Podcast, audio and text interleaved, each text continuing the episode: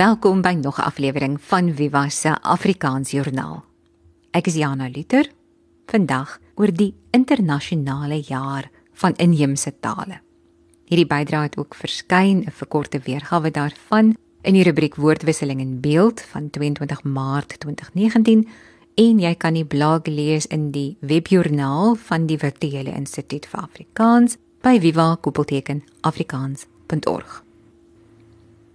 Deur taal kommunikeer ons met die wêreld. Deur taal definieer ons identiteit.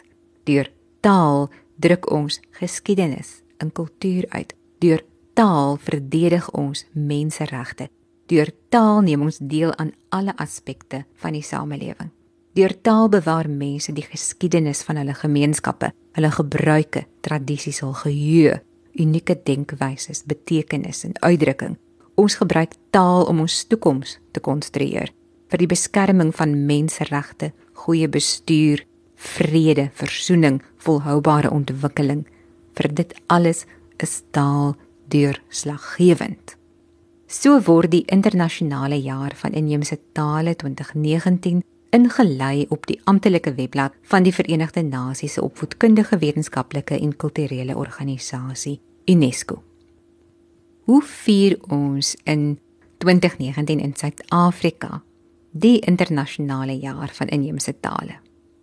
Gas opsteek by Sadilar lyk vir my na 'n goeie begin.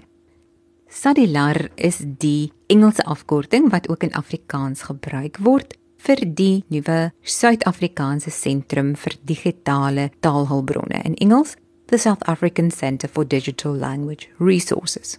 'n nasionale sentrum wat gehuisves word op die Potchefstroom kampus van die Noordwes Universiteit wat deur die departement van wetenskap en tegnologie ondersteun word as deel van 'n nuwe Suid-Afrikaanse navorsingsinfrastruktuur roete waarvoor ook die Engelse afkorting SARIR gebruik word wat staan vir the South African Research Infrastructure Roadmap. Sarilar is vir jaar in sy tweede ontwikkelingsjaar en is die eerste sentrum van sy soort in Afrika wat bestaande bande bevorder met soortgelyke entiteite in die res van die wêreld, veral met die gemeenskaplike taalhulpbron infrastruktuur Clarin in Europa. Die hoofdoelstellings van Sarilar is om taalhulpbronne elektroniese hulpmiddels byeen te bring vir Suid-Afrika se inheemse tale om te verseker dat Suid-Afrika se eie tale in die digitale era ontwikkel en nie agterbly nie. As deel van UNESCO se viering van die internasionale jaar van inheemse tale, het Sarilar vir jaar aan elk van Suid-Afrika se 11 amptelike tale een van die maande van 2019 toegeken. Vir elke taal word daar dan gedurende sy maand van die jaar by verskillende universiteite in Suid-Afrika gesamentlike werkswinkels georganiseer kolokwia idees uitgeruil om bewustheid te verhoog van elke taal, van die bestaande hulpbronne en ook van die ontwikkeling van nuwe hulpbronne vir elkeen van ons amptelike tale. In Februarie is Zulu gedenk en gevier in Maart Suid-Sotho van Mei tot November kom Tswana, Tsonga, Noord-Sotho, Venda, Xhosa, Swazi en Ndebele aan die beurt. Desember sal aan Engels gewy word en die A van April volgende maand staan vir Afrikaans. In April word Afrikaans as een van Suid-Afrika se amptelike tale gevier.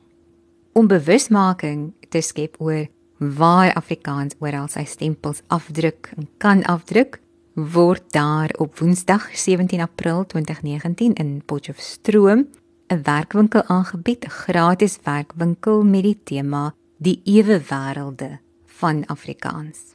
Deelnemers aan die program is onder andere Benito Trollip, Afrikaans navorser by Sadilar, die digter-skrywer Charles Nodee, Dr Quentin Williams van UWK se departement linguistiek, Karin Brits van die ATKV, professor Ernst Kotse, emeritus professor van die Nelson Mandela Universiteit, Taalkommissie voorsitter professor Gerard van Huisteen van die Noordwes Universiteit en dan ook Alison Geduld van die NWU se regsfakulteit. Hierdie gratis werkwinkel het plek vir 70 deelnemers Registrasie is nou oop tot 5 April. Gaan na www.sarilar.org vir besonderhede Sarilar S A D I L A R www.sarilar.org. Maar maak seker dat jy die internasionale jaar van inheemse tale ook vier daar waar jy is. Kom ons doen ons ding in in vir Afrikaans as Afrikaans jou moedertaal is in April. Maar kom ons stel ons in die ander maande ook oop vir die ander tale van ons streke. Kom ons hou taalpartytjies, kom ons ruil stories uit want sonder taal skryf die taalkundige Mark van Oosendorp die week in die Nederlandse boekengids sonder taal is die mens soos 'n slimfoon sonder toepassings dit wat 'n mens op jou eentjie kan bedink sê van Oosendorp is min daarom is dit gelukkig dat ons draadloos van ander allerlei idees kan aflaai idees wat ons tot ons eie nuwe idees verwerk en wat ons dan weer met ander mense deel. Die mens is 'n dier wat nie net die moontlikheid van selfdink ontdek het nie, maar ook hoe om ander mense se harsings, ander mense se breine te tap. Die moontlikheid noem ons taal.